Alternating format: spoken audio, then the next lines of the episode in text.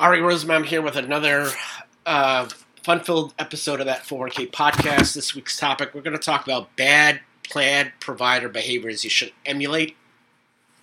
Of course, first things first, that 401ksite.com for further information on all our live events. 26th and 27th of this month, we're going to have the national uh, virtual conference um, on Zoom, of course.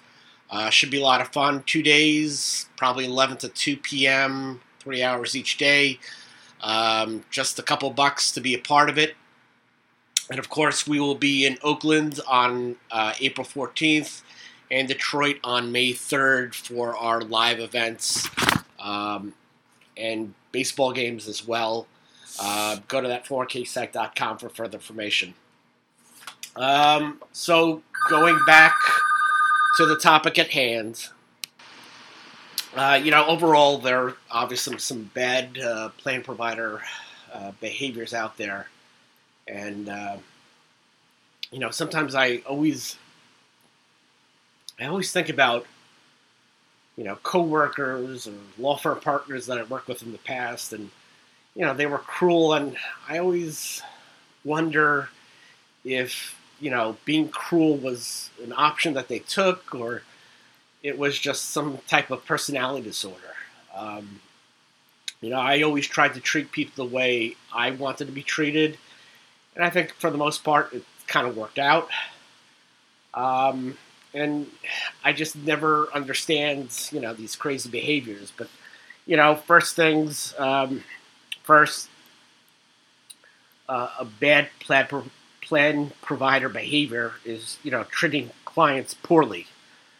Um, you know, there's that running line from that uh, movie Clerks, uh, where, um, you know, stealing a line from it, I would always joke that the, the job would be great if it wasn't for some of the clients. But it's a joke because sometimes clients do drive you crazy, but ultimately, um, they're the ones paying your bills, and I'll never understand plan providers that have absolute disdain for their clients. Um, you know, for the most part, I always say the customer is always right. Obviously, you can't, uh, you know, make changes into a plan document that are not allowable. I can't allow a pre 59 and a half in service distribution for salary deferrals. Um, you know, so I always say the customer is always right as long as it abides by ERISA and the Internal Revenue Code. I think that you know treating clients poorly could be through a number of ways, and you know lack of communication, overbilling, or just you know plain incompetence. It's always easier to lose clients than it is to gain them. It takes months and months to sign up a client and get them interested in your services, and it, you can lose them in an instant. And you know there are plan providers out there that really know that they're treating their clients poorly, but you know, of course, there are very few people out there that are very self-aware of their own disorders, you know, personality disorders. Uh, you know, seating as a plan provider at the table of your client, there are hundreds of other plan providers that want your spot. So there is no point in treating clients poorly, in my opinion. Um, it just doesn't make any sense. And of course, not only treating you know clients poorly, but also treating other plan providers poorly. That's another, obviously, uh, you know, behavior that shouldn't be emulated. You know, we live in a retirement plan industry that when you think of it, it's national, but it's small in scope. You know, I, I know providers on the other side of the country, and uh, it's really a close knit business. Um, you know, people do talk. And if you have a bad reputation with other plan providers, world word would spread. And um, you know, I've worked well with people. I've worked, you know, I've been in this business, you know, 2023 will be 25 years I've been in this business. And, you know, I started with people who have achieved great things in this business. And, you know, it's it's amazing sometimes when you see these people, you know, how far they've come. And, you know, let's look at my business how far that I've come. And uh, you know, when you do great work as a plan provider, people in the retirement plan business will talk. And when you do lousy work, I think people talk even more. It's just the, you know, idea is, you know, plan providers should be doing a good job, and so the exceptions are the ones that get talked about. And uh, you know, years ago, I went to a um, a brokerage office, and I was uh, told then and there that uh, my old boss from a TPA that I worked at wasn't allowed within that brokerage uh, office because he was known for stealing clients. Uh, people in this business talk and talk a lot, and uh, you know it, it's it's not rumor and innuendo, innuendo. It's it's real talk, and you know whether you're dealing with competing plan providers or succeeding plan providers or providers providers who've been referrals refers, referrals of business for you, you have to treat people with respect. And again, like I said, I treat people the way I want to be treated. It kind of works well that way. If you say bad things about plan providers or fail to cooperate with the plan provider who is hired to succeed you, people are only going to talk. You can ruin your own brand when you act unprofessionally with other plan providers. So it makes no sense to, you know, treat other plan providers poorly. Taking things personally when you get fired. Um, obviously, you know, uh, getting fired isn't fun. Uh, I will always remember WFAN 34 years ago, or 35 years ago, or 34 years ago, probably, when somebody called into an interview show. Um, Davey Johnson was the manager of the Mets. Led them to a World Series in '86, but you know they lost the '88 National League Championship Series, and you know they felt that uh, you know Davey was underachieving, and somebody called into Davey and said, "Davey, is it true you're hired to be fired?" And I was blown away by that comment. And you know, it's it's it's a question: Are you are you hired to be fired? Meaning, eventually, um, after being fi- after being hired, for one reason or another, down the line, you will be fired one day. And you know, uh, there are a lot of reasons to get fired, and sometimes that has nothing to do with you. You know, I've, I've been TPAs and you know, we got fired because there was a change in the manager of the company. Uh, somebody's relative was in the business and they got the business or whatever it is. And, you know, again, a lot of times getting fired has nothing to do with you. Um, it just happens. It's, as Michael Corleone would say, uh, it's business, not personal. Um, and unfortunately, there are plan providers that take that, you know, firing personally um, especially in the TPA business. I, have seen it a handful of times where TPAs will be uncooperative, screw up with the plan sponsors that fire them. Um, you know, I filed a complaint with the DOL, which I actually have to follow up on on a TPA that um, didn't want to do the 5500 in valuation for the for the year that they were paid for for the full year because it went past their termination date. Um, you know, I think that if you treat uh, sponsors poorly because you got fired, it really shows your true self. Um, that's how I see it. Next, not even trying to pretend to network. Um, I when I started my own practice, it's almost 13 years ago. I um, I did a lot of networking. It didn't really work out for me because uh, I did a lot of small business networking, people who didn't have money to start a 401k plan. And one thing that always drove me nuts is when you would meet, typically it would be insurance salespeople. Uh, and rather than network, all they were trying to do was sell me a life insurance policy. Listen, when I have $2 million term life, uh, I didn't need any more life insurance. Um, uh, and, and these days, you know, I don't do that those networking meetings anymore, but you know, you get a lot of LinkedIn invitations from folks who uh, are selling services to attorneys or uh, search engine optimization companies, or you know, some newbie advisor who doesn't know what I do for a living and wants to sell me their financial services. Um, you know, I, I just, you know, I just I, I hate that. Where it's just like you're not trying to actually network, you're just trying to sell something. You know, when I network with advisors, I don't say, "Oh, who's your ERISA attorney?" or you know, just trying to sell them directly on my ERISA services. I always see myself as you know, in case of emergency, break the glass, and you know, ERISA attorneys uh, are are not uh, that uh, frequent, and you know, when something goes wrong, they're going to contact me, and I'll help them out when they need it, or they have clients that need it, clients an advisory letter, or whatever it is, and uh,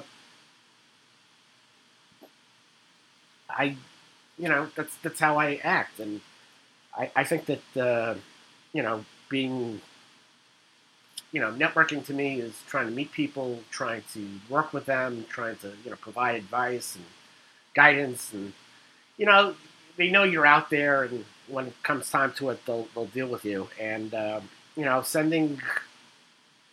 You know, one of the newest things that I hate is when people send emails that are unsolicited and there's no mechanism to sign off and say, I don't want your email anymore. So, you know, I send a couple newsletters a week, uh, a couple newsletters a month, and weekly emails for all my events. And there's this, you know, thanks to Constant Contact, there's this safe unsubscribe link. You don't want my email anymore, you don't have it. And, you know, people do sign off. You know, I send out email to 12,000 people, you know, and you'll get like, you know, five people don't want it anymore. And, and listen, it's nothing personal, but I don't want to be like spam. And that's the newest thing where people like, there's no mechanism to get rid of those unsolicited emails. Or they'll say, please email me back that you don't want me on my own list. I'm like, I don't even, I don't even want to answer you. And I remember there was this guy selling attorney services, five or six emails just trying to get my attention. I'm just like, I wouldn't give him the response of just like leave me alone. I just you know wanted him to stop, and eventually he did stop after about five or six emails. I just think that uh, you know just I think that if you wanna you know if, you're not trying to network with people and you're just trying to sell them things, you're gonna get tuned out. And I think the best way to deal with other plan providers whatnot is to provide information show your expertise, and that makes you stand out. And when they need you, they'll call you. Last but not least, uh, treating employees poorly. And, you know, from the first 12 years of my career, um, I worked for other people. And at the end of the day, I knew it wasn't for me. I think some, you know, some birds aren't meant to be caged, and some people aren't meant to work for others. And I think that uh, that's that's me. Um, you know, maybe I was just an entrepreneur, maybe I was just a malcontent and couldn't be satisfied. And I, I think there's the point where you could say I was a malcontent. Uh, my wife is completely, you know, completely opposite. She wouldn't want to work on her own, and that's fine. I think that, you know, not everybody has it in them. And that's okay. Uh, the problem with working for other people is how you treat it. When I was working for, you know, that semi-prestigious law firm out in Long Island, and uh, you know, uh, I had a managing attorney who I swore didn't know how to run a business. Um, I swore that you know, if I was going to leave that job, I would never work for anybody else. Lois to me was just I, I didn't want to work for people like that anymore, and unfortunately, I did work for people like that. People, who, you know, lawyers don't make great bosses necessarily. And I think that uh, my wife's career has probably shown that. She'll tell you that. Um, I, I always feel like, you know, I, didn't, I wasn't treated well where I worked. Um, I worked, the first job I got was for Harvey Berman, and he was uh, an ERISA lawyer, and um, he started TPA business, and uh, that TPA business eventually was a business that uh, with other partners and sold it off to CBiz Retirement Services. And I, I worked for the law firm that was affiliated. And Harvey said to me, honestly, when I left, I, I was leaving because he sold off his business, that nobody would treat me as well as he did. And I, I think that he was full of it. And, uh, you know, I unfortunately learned uh, over the, you know, the next few years after I left, another eight years, that Harvey was right. I started working for Harvey, I was making 35 grand. By the time I left Harvey, I was making about 72 grand in, in the space of four years. And, you know, never bothered me about sick days, never, you know, whatever. Think about, you know, bonuses except for that $300 I got my first year, but I learned he was right. And, um, you know, I, I got a raise when I asked for one, and I got a substantial raise when I was uh, getting engaged. And, um, you know, health insurance by him didn't change every year, and it did go up every, you know, every year or so. And, um, you know, Harvey treated me well, and, and other people didn't. And I think the point is, is that I always say happy employees never leave. And if you pay, um, if you give employees respect and actual, you know, decent benefits, uh, it's going to help your business in the long run. Uh, too much turnover of employees may lead to inferior service or money spent trying to hire and train new employees. I once worked at a TPA when I joked we should install a revolving door as our front door because we had constant turnover, especially among plan administrators. And turnover is bad because turnover is a waste of time to train new employees, to hire them, to begin interview process, and all that stuff. And it's also bad look to your clients if you know direct contact to your plan changes every four to six months. It makes you look, you know, makes TPA looks bad for the for the client. I mean, that's how I see it. Um, you know, and with that TPA, you know, we had we had the guy running the day to day place. I mean, he was he was nickel and diming people. I used to joke that he would lose five dollars to save a dollar and be happy about it. That's how he was, and he was a miserable man to work for. And ultimately, he nuked the business because of his incompetence. But you know, I look at that place, and if you look at the people that left that business and started their own TPA or worked for other companies, you would have an all-star TPA. But that's how it was, because you know he didn't see that employees are you know people that should be uh, protected and maintained, and he thought you know they were interchangeable. I remember talking to him once I wanted him to hire a, a great DB administrator from, you know, from, you know, uh, that I worked with at a previous firm, and he's like, "Well, the guy was making ninety-five grand, and I just got an actuary for seventy-five grand." And the actuary that he got for seventy-five grand was a disaster. Uh, his partner actually had to wake up the actuary and fell asleep at work one day. And he said, "Sorry if I woke you." But you know that's how it is, and I think that uh, you know there are a lot of plan providers out there that don't really know how to treat their employees well. Pay people with a lot of respect and decent pay, good benefits, and you don't be a hard ass. You're gonna have employees, um, you know, work for you for a long time. So another perfect example of this miserable boss. I had a paralegal who worked for me and this was a restatement time. And our, the hours we had was 8.30 to 5.30. And so the paralegal would work substantially long hours. He'd, you know, show up at 7.30 and, and there'd be days that he, you know, stayed till 7 o'clock, knocking out, you know, plan restatements. But this was the GUST restatement. And one day he left early. And, uh, you know, he had to go to the doctor's appointment. And so, you know, the boss or whatever said, uh, "Why are you leaving early?" He says, "Hey, I, I, I, have to go to the doctor's appointment." And you know, the boss said, "Well, our hours eight thirty to five thirty. And paralegal said, "Well, you know, I've been here at seven thirty and I stopped working." And what did the boss say? Our hours at eight thirty to five thirty. So the paralegal told him. Uh, told him not to his face, but afterwards never showed up again until 8:30, and then would leave 5:30. So he was working extra long hours, and after getting criticized for leaving early once, he never put those extra hours again. And as a salary position, he wasn't getting any more money, or, you know, for, for working longer hours, and, and that's what it was, and that's how it was over there. So I hope you enjoyed this episode of the 401k Podcast. First podcast of 2023. Uh, sign up at 401ksite.com for further information on all our live events. And uh, hope you uh, tune in next week for another episode of that 401k Podcast. Thanks. Bye.